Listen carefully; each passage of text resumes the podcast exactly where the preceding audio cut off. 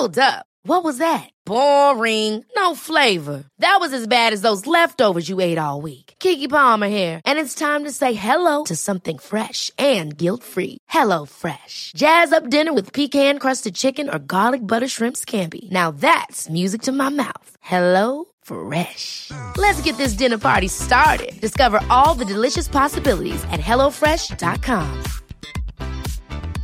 Ryan Reynolds here from Mint Mobile. With the price of just about everything going up during inflation, we thought we'd bring our prices down.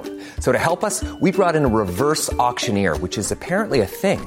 Mint Mobile unlimited premium wireless. Ready to get 30, 30, bit to get 30, bit to get 20, 20, 20, bit to get 20, 20, bit to get 15, 15, 15, 15 just 15 bucks a month. So, Give it a try at mintmobile.com slash switch. $45 upfront for three months plus taxes and fees. Promo rate for new customers for limited time. Unlimited more than 40 gigabytes per month. Slows. Full terms at mintmobile.com. A lot can happen in three years, like a chatbot may be your new best friend. But what won't change? Needing health insurance. United Healthcare Tri Term Medical Plans, underwritten by Golden Rule Insurance Company, offer flexible, budget friendly coverage that lasts nearly three years in some states. Learn more at uh1.com. Many of us have those stubborn pounds that seem impossible to lose, no matter how good we eat or how hard we work out. My solution is PlushCare. PlushCare is a leading telehealth provider with doctors who are there for you day and night to partner with you in your weight loss journey. They can prescribe FDA-approved weight loss medications like Wegovy and Zepbound for those who qualify.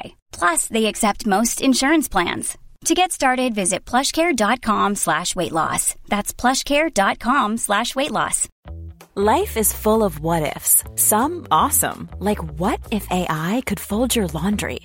And some, well, less awesome, like what if you have unexpected medical costs? United Healthcare can help get you covered with Health Protector Guard fixed indemnity insurance plans. They supplement your primary plan to help you manage out of pocket costs. No deductibles, no enrollment periods, and especially no more what ifs. Visit uh1.com to find the Health Protector Guard plan for you. Hi there, Zach Twamley here for When Diplomacy Fails podcast. This is a very important episode of this project. A project which we began all the way back in early November. If you've never listened to this podcast before, I would recommend checking out some of the earlier episodes. Perhaps checking out the previous 63 might be a good idea. Otherwise, if you're just here for this famous scene, then I hope you enjoy this installment. If you've recovered from that absolutely enormous episode that we released, then congratulations. But I have to say, I really have received some good feedback from it, and I have also really enjoyed doing it. The story must go on, and we must continue providing our analysis, providing our research, even in the final month of this project. I mean, really, it's more like a month and a half, but still, there's an awful lot of work still to do, and an awful lot of stories still to come. You might be wondering, how on earth are you able to do all this, Zach? Well, if you don't know the answer to that by now, this podcast is my job. I'm one of those lucky few history podcasters that can say that their podcast is their job. And because of that, I'm able to spend so much time and go into so much detail on topics like these. The reason why I'm able to make this podcast my job is because you support it so well on Patreon, as we've said numerous times before. But we've also said that there's no need to go and support on Patreon if you don't want to spend your hard earned monies. To support this show, to make it sustainable into the future, all you need to do is do your little bit to make sure you spread the word. By getting the word of this podcast out there, we can reach new history friends who maybe beforehand didn't even realize they needed this podcast in their life, but now have subsequently realized that in fact they do. If you'd like to do your bit to help this process happen, all you have to do is tell somebody about it. Or if you're on Twitter, follow us on Twitter at WDF Podcast and retweet or comment or like or whatever it is people do on Twitter to get our word spread on that platform. That's our call to action for this episode, but of course you should know that we have a Q&A on the way very shortly. And if you'd like to send some questions in for that, then please do so through the usual channels. I've already got a whole load of questions lined up already. You guys really are very curious about all sorts of different things. And of course, as well, I have a big bit of news to drop on you guys. So tune in for the episode for that and for the fact that it's our 7th birthday on the 18th of May. So tune in to say happy birthday. Otherwise, though, guys, thanks so much for listening. and I hope you enjoy this very weighted installment.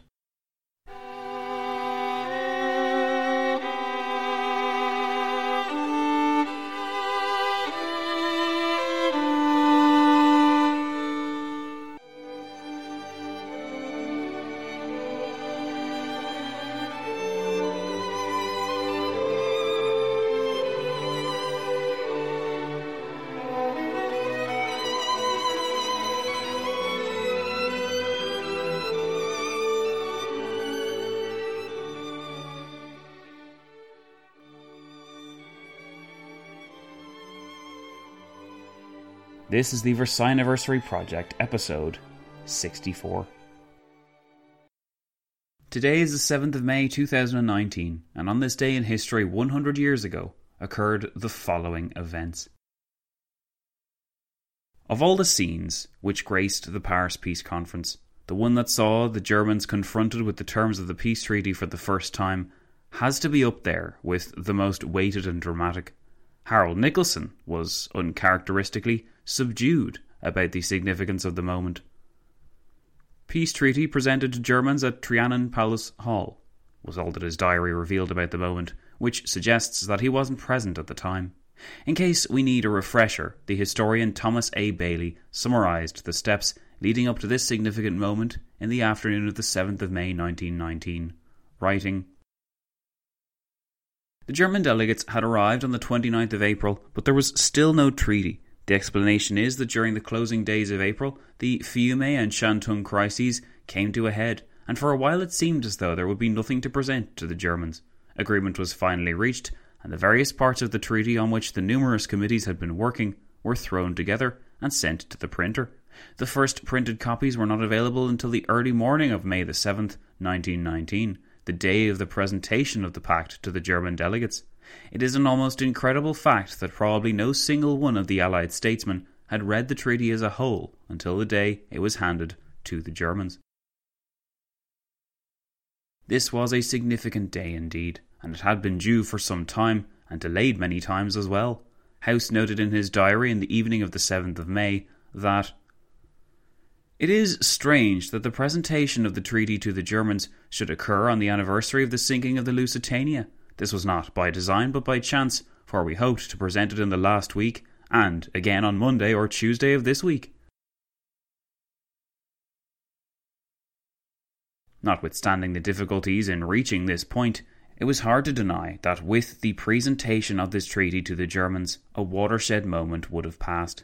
Theoretically, at least, the Allies would now be on the home stretch of peacemaking, but first they had to get to Versailles. House recorded that I started for Versailles shortly after two o'clock. I drove very rapidly and made what is usually a 40 to 45 minute trip in half an hour. Clemenceau and a few others were already there. Balfour soon followed with the other members of the British delegation. Orlando and Sonnino came in shortly after, and I suggested to Balfour that we walk down the hall to meet them. This seemed to please the Italians very much.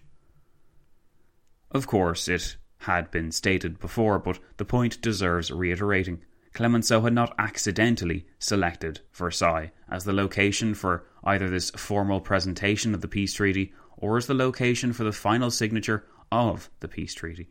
Symbolism in the Franco German relationship had punctuated the Paris Peace Conference several times already, so it was hardly much surprise when the palace of Louis XIV and the location for the proclamation of the German Empire was chosen as the place where Weimar Germany would be humbled and the Allied triumph proclaimed. Debate had raged among the German delegation over what kind of tone they should use. Ulrich von Brockdorff Rantzau, the leader of the German delegation and Weimar Germany's foreign minister, was told on the 6th of May that the following day he would be presented with the treaty's terms, and he since had learned from sketches and reports that he would be sitting at a table in the centre of the room, as the eyes of all present in the plenary conference looked down on him.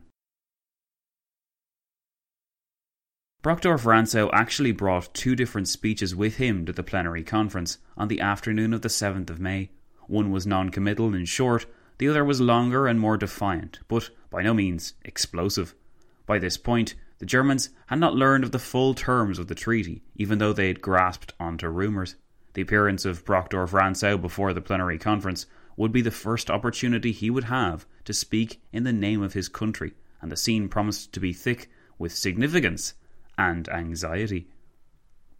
Certainly, poor Brockdorff Rantzau shook all the way to the Trian Palace at Versailles. The room which Brockdorff Rantzau walked into was positively jammed. A German journalist later recorded that only Indians and Australian Aborigines were absent among the races of the earth. And the comment seemed appropriate when one considered the manner and range of peoples present. Were they really all here to judge Brockdorff Rantzau and the country he represented? Not really, because such judgment had already been passed, and it lay in the treaty, which would soon be symbolically handed over to the Germans. By 3 pm, everyone was seated and ready in the Great Hall, except the Polish premier and pianist Paderewski, House recalled, who, as usual, came in late. He evidently cannot get it out of his head that he is not giving one of his great concerts in which the audience is always supposed to be seated before he enters. As Brockdorff Rantzau entered the room, a witness described that he looked ill drawn and nervous, which was hardly a surprise. It was all down to Brockdorff Rantzau to represent his country to the Allies, and he had still not decided, even at this late stage, what Tony was going to take with them. He would surely have felt like a lamb given to slaughter, but he did his utmost to maintain his composure as a statesman and minister of government. In an unusual echo of the old world, those present rose to their feet as Brockdorff Rantzau entered the room, and both Brockdorff Rantzau and George Clemenceau bowed to each other before the session began. When the session did actually begin, Brockdorff Rantzau had already started with a bang before he had uttered a word, because he remained seated the entire time.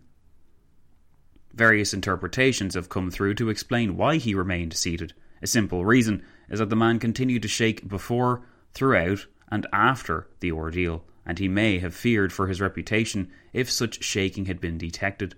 A possibility is that he determined to sit in an effort to stick it to the assembled allies, but whatever his reasoning, the move added significant weight to the negative impression which he made. Clemenceau, as president of the gathering, was the only figure to speak, so the Allies expected at this point, since there was no guarantee Brockdorff Rantzau would speak after his representatives symbolically received the treaty. The French premier gave no hint of emotion, other than coldness, and he harboured none of the nerves which racked Brockdorff Rantzau, which could serve as a further explanation why the German foreign minister determined to sit. Due to the importance of this speech, which was delivered on this day 100 years ago, I believe it is important to bring it to you in its entirety. Like everything else which comes from the minutes of these meetings, I must give a shout out to the foreign relations of the United States papers, which are freely available online, and which is where I got all this from. Let's detail what the French Premier said.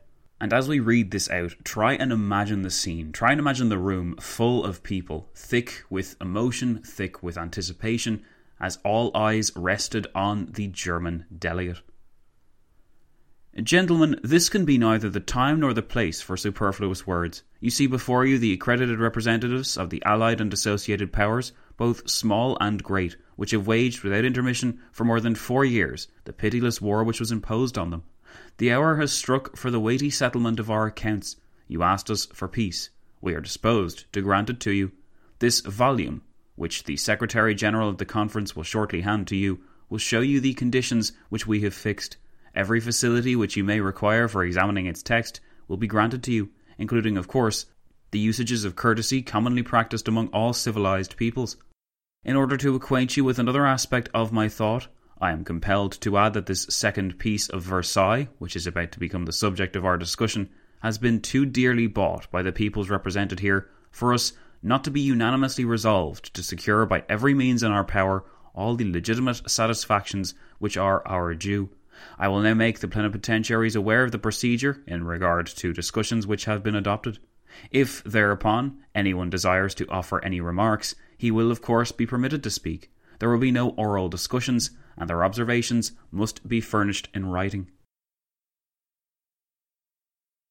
The German plenipotentiaries have a period of 15 days within which to hand in their written observations, both in English and French, on the treaty as a whole, the headings of which are as follows Clemenceau then essentially read out the contents page of the Treaty of Versailles before resuming his speech. Before this period of 15 days expires, the German delegates will be entitled to send their replies or to put questions in regard to these matters. The Supreme Council, after examining the observations, which may be furnished within the period laid down, will send a written reply to the German delegation stating the period within which it must hand in its final reply on all questions. I will add that, when the plenipotentiaries of the German Empire have given us a written reply, let us say within two, three, four, or five days, we shall of course not await the expiration of the fifteen days' delay before acquainting them in turn with our answer. In order to lose no time, the discussion will be started as soon as possible in the form in which I have described. If anyone has any remarks to make in that connection, we shall be at his disposal as soon as this speech has been translated. The speech was then translated first into English and then into German, and the recently completed and printed text of the conditions of peace was handed to the principal German plenipotentiary by the Secretary General of the Peace Conference.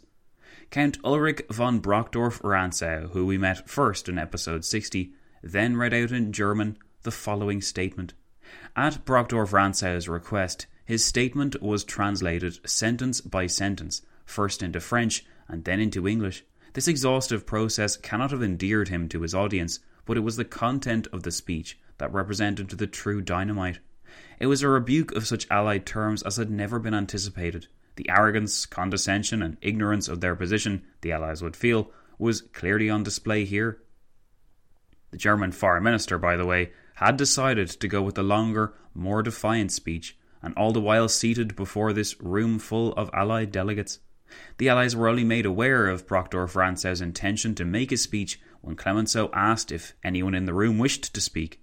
The other well behaved delegates remained silent, but Brockdorff Rantzau put up his hand. Perhaps out of a sheer sense of morbid curiosity, Clemenceau allowed Brockdorff Rantzau to speak, but if he was feeling generous, the French Premier quickly became enraged. Any latent sympathy which Germany might have had was effectively erased by Brockdorff Rantzau here, and as we did with Clemenceau's opening speech before him, the weight of the moment compels me to read out what Brockdorff Rantzau said on this day, 100 years ago, in full. To do justice to the moment, try and remember now the shock and surprise which many delegates in this room would have had at the very fact that this German delegate was willing to speak and that he had asked to speak. Many people would have wanted to hear what he had to say, but as he continued in his speech, the anger and sense of tension would have surely increased in the room. Brockdorff Rantzau said,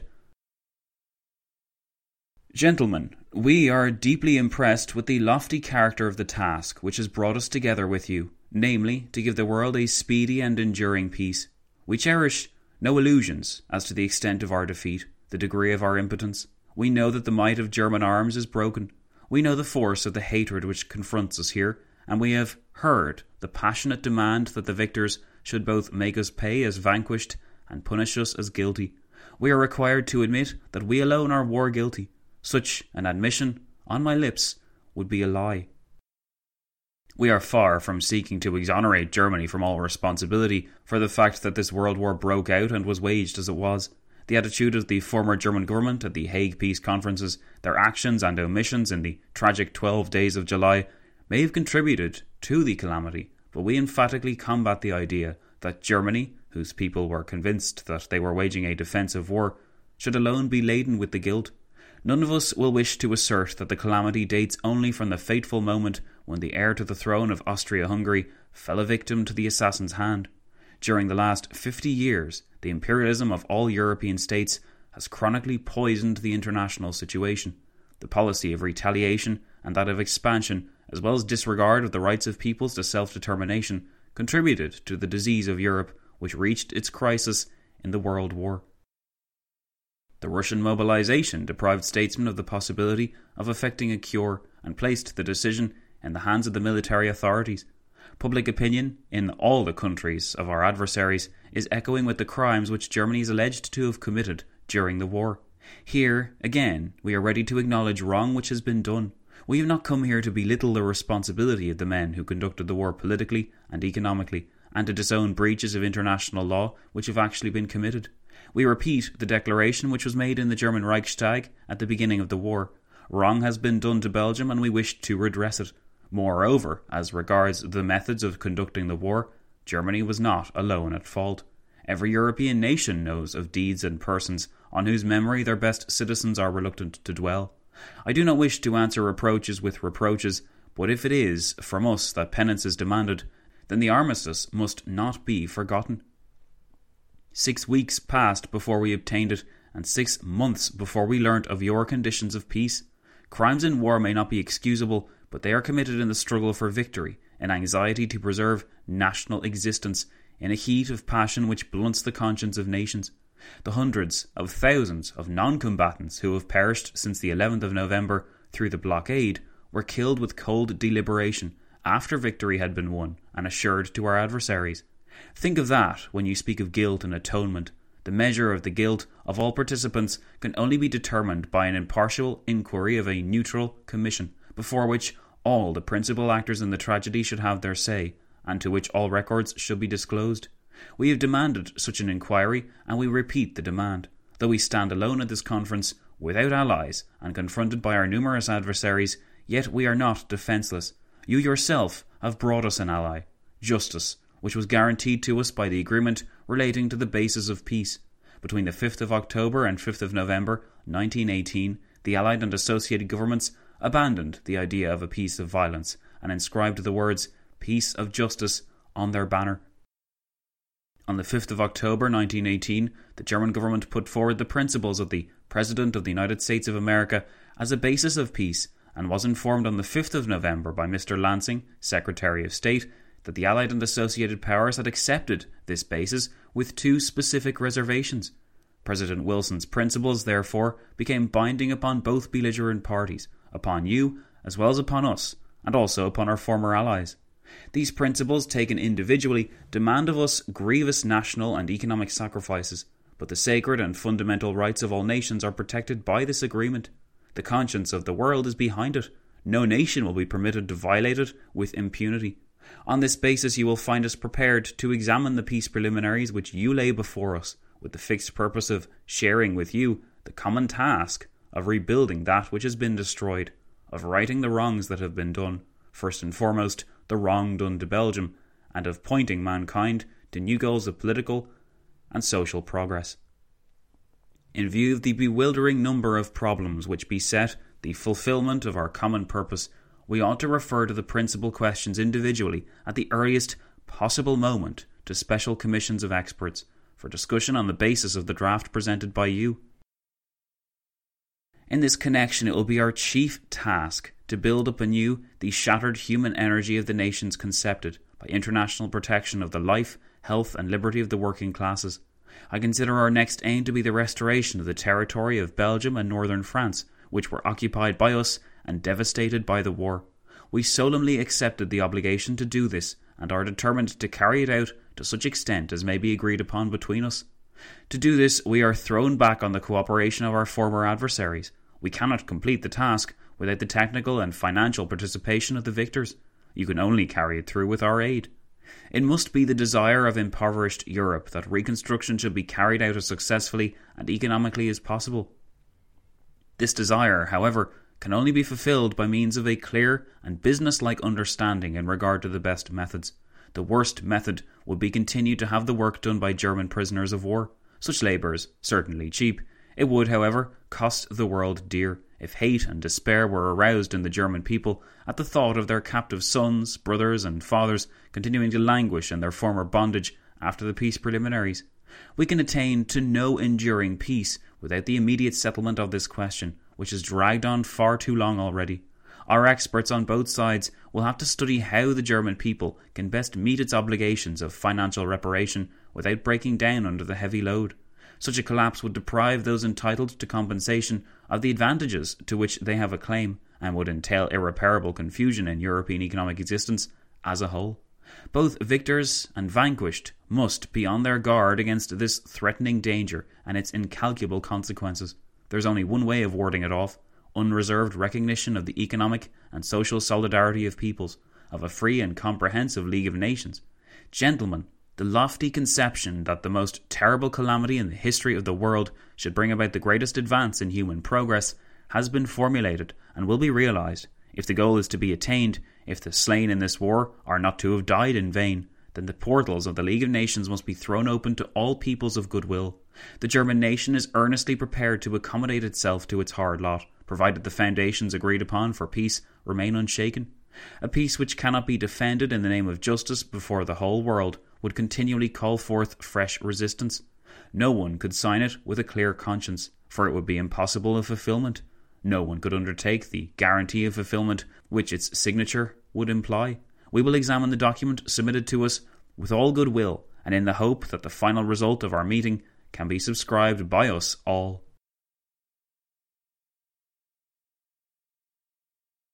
Even though one could argue from listening to this that Brockdorff Rantzau hadn't been terribly provocative or controversial, the whole act had left an appalling impression on those present. Brockdorff Rantzau's refusal to lie down and take Clemenceau's barbs meant that he was guaranteed to come under fire, and come under fire he certainly did. Lloyd George reportedly broke a pen in half while listening to him. It was likely his presentation, as much as his content, that did the damage to non German speakers, since his speech was, don't forget, translated line by line as he said it, and he was sitting down, which added to the sense of disrespect. This dragged out the whole process, and it made Brockdorff Rantzau appear even more demanding and arrogant. This is the most tactless speech I have ever heard, Wilson said afterwards. The Germans are really a stupid people. They always do the wrong thing. It was deplorable that we let him talk, added Lloyd George in agreement. Lord Balfour, the British Foreign Secretary, was among the minority who did not take the scene so personally. I make it a rule never to stare at people when they are in obvious distress, declared Balfour to Harold Nicolson shortly afterwards, but he was certainly in the minority in that respect. Those present had stared, and almost inevitably had taken offence. Indeed, it seems likely that any stance other than complete capitulation on Brockdorff Rantzau's part would have offended Allied opinion. If the Allies were offended by Brockdorff Rantzau's brazen performance, then they were fortunate to be out of earshot from the shaken German foreign minister when the actual terms of the Treaty of Versailles were learned of, as the German delegates spent the next 24 hours poring over every last detail of the treaty, and their fury grew and grew.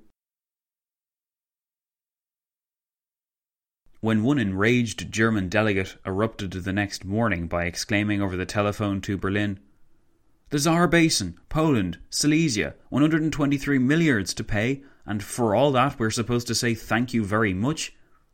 He shouted so loudly into the phone that the French Secret Service, who were tapping that phone, were unable to make out his words. When the Germans gathered together at midnight for a quick meal, they were still buzzing over the contents of the treaty. All our colonies, Germany to be left out of the League, almost the whole merchant fleet, if that's what Wilson calls open diplomacy, were common themes. As they sat, a troubled German stumbled into the room.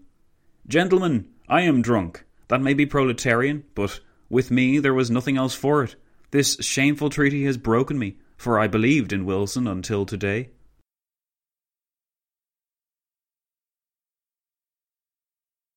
Gustav Noske, Germany's Minister for Defence and a key player in the suppression of the Spartacist revolt, was more confrontational when he learned of the terms. Well, I'll give you some open diplomacy. You Americans go home and bury yourself with your Wilson, he barked at an American journalist in Weimar. With the publication of these terms, Wilson's image was transformed in Germany from the potential saviour of the country who had helped broker its exit from the war with a fair deal to a traitor, an opportunist, and a hypocrite. The resentment remained fierce well after 1919. When Woodrow Wilson died in 1924, the German embassy in Washington even refused to lower its flag. For the next fortnight, Germany and Germans would be electrified by the news of their final peace treaty. But should they really have been so surprised? Germany's Foreign Office, in imagining the worst aspects of the peace, had actually mentally prepared itself for a desperate scenario involving total occupation of the Rhineland and reparations of 60 billion marks. Remember, at this point, as we know, the Germans were required to sign a blank cheque for reparations, though 20 billion marks was required to pay for the provisions and staffing by the Allied powers. The reaction seems explained by the fact that while they had prepared for the worst, the Germans had hoped for the best. The Germans have nothing left but hope, remarked an American observer in April 1919, continuing, But having only that, I think they have clung to it the hope that the Americans would do something, the hope that the final terms would not be so severe as the armistice indicated, and so on. Subconsciously, I think the Germans have been more optimistic than they realise. When they see the terms in cold print, there will be intense bitterness, hate, and desperation.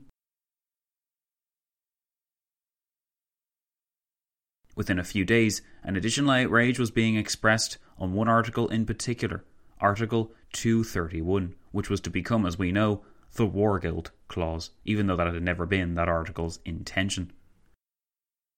When the young American lawyer John Foster Dulles had helped to craft that article, the understanding was that its purpose was to establish the legal basis for Germany's payment of reparations into the future.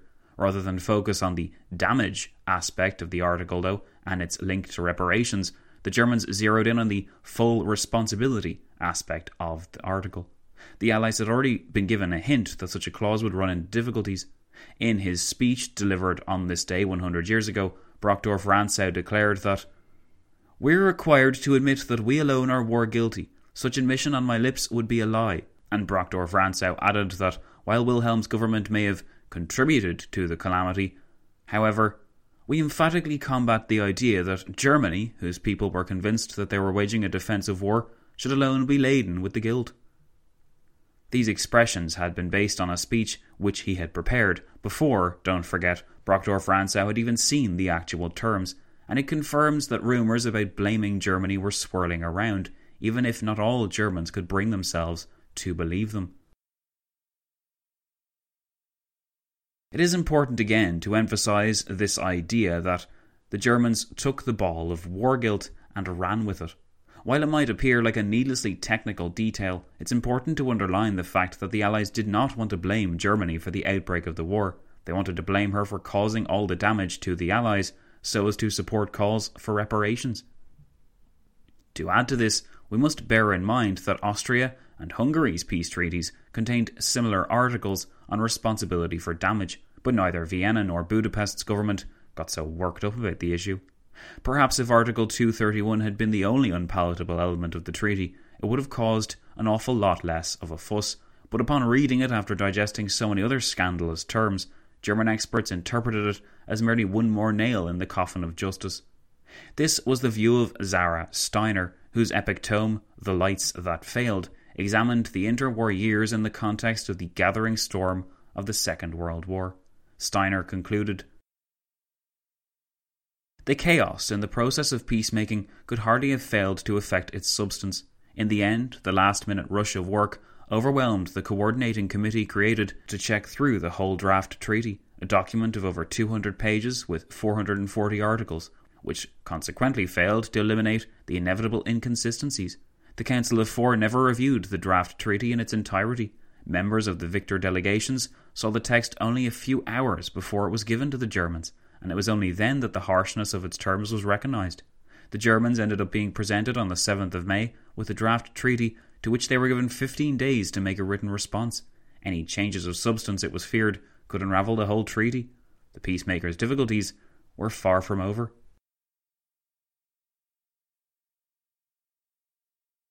As was so often the case with the Paris Peace Conference, one watershed moment, one optimistic new step towards resolution, became within a short period yet another chapter in the saga of squabbling, anxiety, and counterattack. They had waited nearly five months to do it. On this day, 100 years ago, the terms of what would be known as the Treaty of Versailles had finally been communicated to the Germans, but the final phase of the peacemaking process was only beginning.